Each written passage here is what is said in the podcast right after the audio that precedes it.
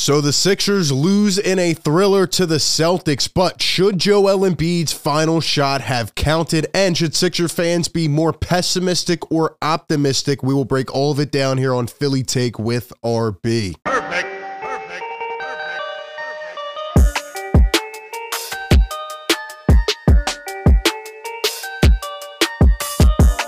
What is going on, everyone? Welcome into the show. RB here. Hit that like button if you enjoy these videos. Subscribe by hitting that red button down below. Hit that bell so you don't miss any of the coverage. Today, we are back.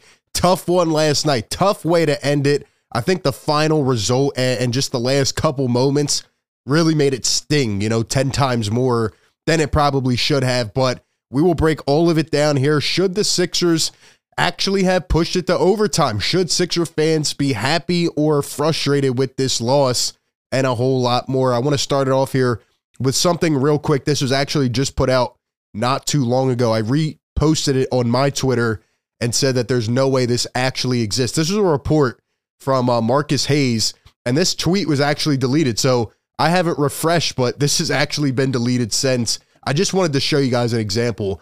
It says Joel Embiid could quote force a trade to a franchise that actually understands basketball if the Sixers continue to falter. That was an actual report tagline. So, kind of what I've been saying here in terms of not believing everything you read. This is just a prime example of that, but uh, enough with that. Enough with that. Anyway, a quick question here to start this one off. Should Sixer fans feel more or less optimistic after the Sixers lost last night to the Boston Celtics? Let me know. There have been a lot of ranging opinions. I'm going to give my clear, concise thoughts, and we'll talk about the game, how it ended, and uh, what this means for the future going forward. So, Sixer Nation, chime in down in the comment section. Should the Sixer fan base be pessimistic or optimistic after that loss last night? But before we get right into it, shout out to the sponsor here of today's show, Manscaped. They have recently entered the market for beard products. They are revolutionizing the game with the men's new grooming product, the Beard Hedger Pro Kit. This cordless trimmer right here has a rotary wheel that gives you 20 different hair cutting lengths with just one guard. Yes, 20 different hair cutting lengths with just one guard. It's waterproof. It has a titanium coated T blade and it is tough on the hair but smooth on the skin, leading to more efficiency and a better process. Their entire Pro Kit comes with beard shampoo and conditioner. It comes with beard oil and beard balm, which all overall help the shape of the beard, you know, promote beard health, reduce ingrown hairs, things like that. Their Pro Kit also comes with three free gifts a beard brush, comb, and scissors. So you can get all these things in one, man. Definitely go check it out for all my guys out there, uh, you know, that have nice beards and want to keep them in check, man. Check it out. Uh, this game changing product. Go down to the link, click the description and use promo code Philly Take to get 20% off and free shipping upon checkout. All right, let's talk about this one, man. So here is a summation of my thoughts last night. It was obviously tough the way it ended, but I really do think there are good and bad things that you can take out of this loss. I summed up my thoughts about the bad part of it in a tweet here, but let me start off on the positive note, okay? The positive note is that you went toe to toe, you fought tooth and nail with one of the best teams in the NBA. Really, the Eastern Conference favorite, Boston Celtics, a team that embarrassed you weeks ago with four starters out. You went right down to the wire with that team and you battled and you had a good chance to win the game. And a lot of players and, you know, some of the key players you will need in a playoff series stepped up big, even though they haven't in the past. So that was a positive sign for me. You were right there. You were right at the finish line. You just could not finish. Now, the bad part about it, and as I said here in the tweet, you know, I was happy with the game. Uh, overall, when I take a step back after that last part, you know, where Joel Embiid's shot doesn't count, where I was really frustrated, you know, and we were live for this game. So again, we react live during every game in real time. We give you the commentary, the breakdown. Be sure to tune in. Um, but I said, you know, in the third quarter, I was nervous. And when the Sixers were up 15 points, they needed to extend that gap, right? They needed to get it to a point where it was almost impossible for the Celtics to come back, but they did not. Celtics go boom, boom, boom on a 9 0 run. Then the bench unit has to come in. Otherwise, you'll gas Joel Embiid. And right then and there, the Celtics end up coming back. But that's what good teams do, right? They're very deep as a squad. It pains me to say it, but they're a damn good team. They were in the finals last year. They know what it takes to go the distance. But Here's where I'm frustrated about last night. Joel Embiid had 41 points. He had a masterclass of a game. Joel Embiid, I don't want to see one bit of Joel Embiid negativity. He was absolutely incredible. He put up 41. And by the way, they were double teaming, triple teaming. There were a couple plays where they threw the whole damn team at Joel. They can't stop him. Al Horford was baby food last night. Nobody on the Celtics or any other team can put a stop to Joel Embiid. You just have to let him get his. He's one of those players. He played incredible across the stat line. You held the opposing team's best scorer, Jayson Tatum, in check the entire game. He had a nice shot on the last play of the game, and I'll be honest, you know, it was a great shot. Now, it was off balance. I thought Melton did a good job getting back. He put a hand up, contested it, and Tatum actually shot it off balance. It was a good play, and people were saying, oh, you should have had Tobias on, should I Tuck. It doesn't matter. Melton stayed on him for the most part and had a hand in his face. Tatum hit the better shot after having a poor game. So I give him credit. But you held Jayson Tatum in check all game. That's a positive sign. But at the same time, Joel had 41. Tatum was doing nothing the entire game. And you had a 15 point lead in the third quarter. That is a game that good teams win. You have to be able to win that game. That could decide a win or a loss in a playoff series. And that's where I'm frustrated after last night. You know, I'm seeing a lot of people being content. Oh, well, we we took them to the end. We took them to the wire. Everything went your way. You should have won that basketball game. And I will stand on that and stick to that. But anyway, let's let's talk about what happened at the end of the game. And let me know if you agree, disagree. Give me your thoughts. You know, what how do you feel? I think there's good and bad to take away. I'll give more of my thoughts here in just a second, but let's talk about the infamous shot. So, should it have actually counted? Here's the play. Right at the end of the game, you know, obviously Tatum's going to hit the three. This is what I'm talking about. Watch Melton get back. I mean, he was right in his face. It was just a nice shot on the road in Philadelphia. You got to give it give credit to Tatum. He's a great player. Here's Joel. He had to turn, get out of the way of Derrick White, shot the full court, but it didn't count. Time ran out, and he was asked about that post game, and he said, "quote Story of my life."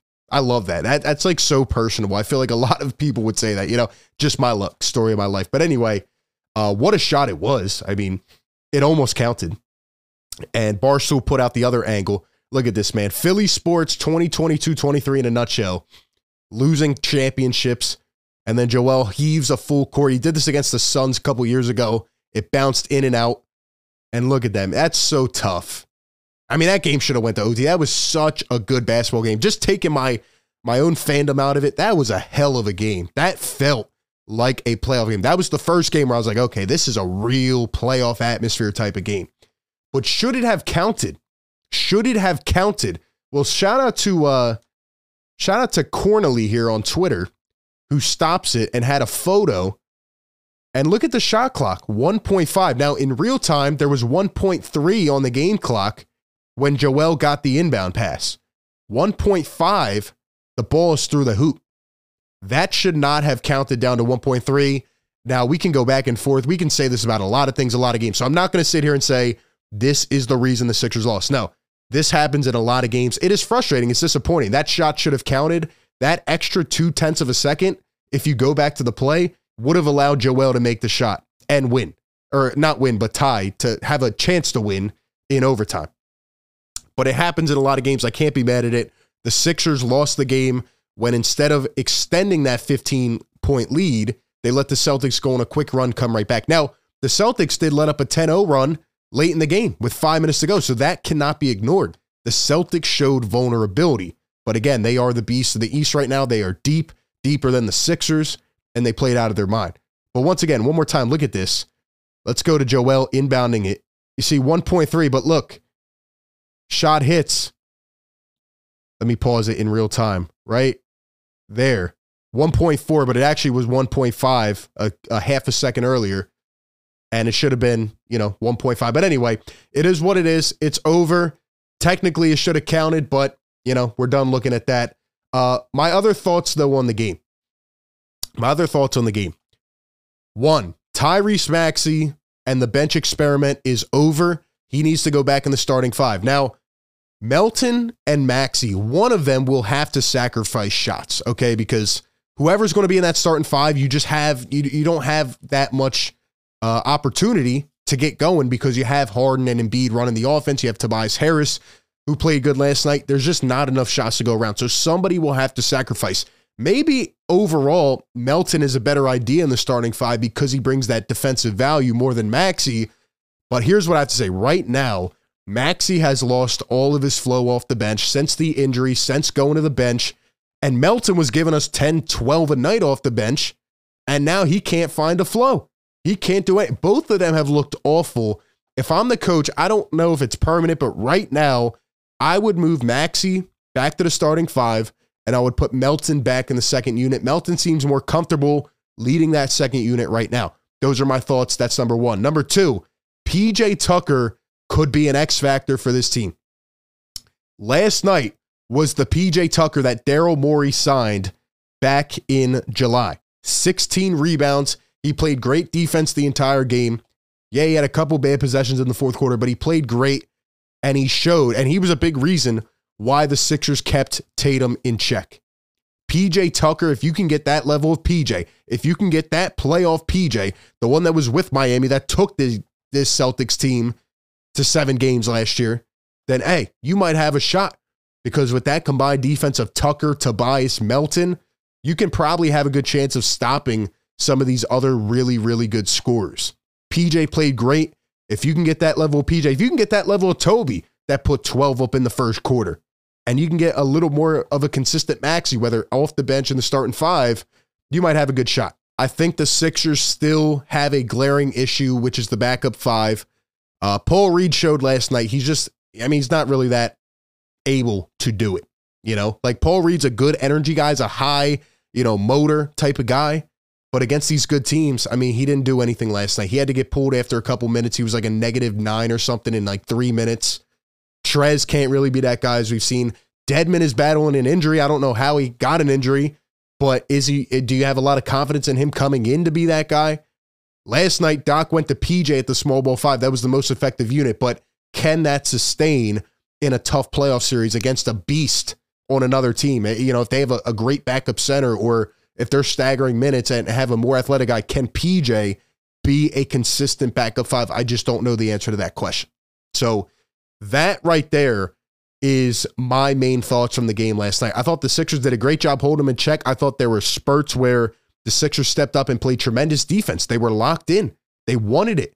You know, I don't think this was a, a result of laziness. I just think that Boston's a better team and the Sixers had a chance to close it out and they did not. And it came down to the final possessions. It was a thrilling game. It was a thrilling one. And it showed me that the Sixers can be in that moment. They can hang with this team. So I do have a bit of optimism in that standpoint. But there are a couple things that must be fixed that still leave me hanging out right now saying, I don't know if the Sixers can go all the way. They need to get past that threshold, but at the end of the day, we're we're out here trying to, you know, win a championship. This team is tired of getting bounced in the second round. They want to go all the way, or else you're going to have some big decisions to make. So, is this team good enough to win it all? What did last night show you? And, you know, there's a lot of different opinions on that. So, we'll have to wait and see how they fare in this next stretch, but definitely a benchmark game last night. Good and bad to take away. Give me all of your thoughts down below in the comments section. Appreciate everybody for tuning in. Be sure to like, comment, subscribe. And like always, I will catch you all on the next one. Peace.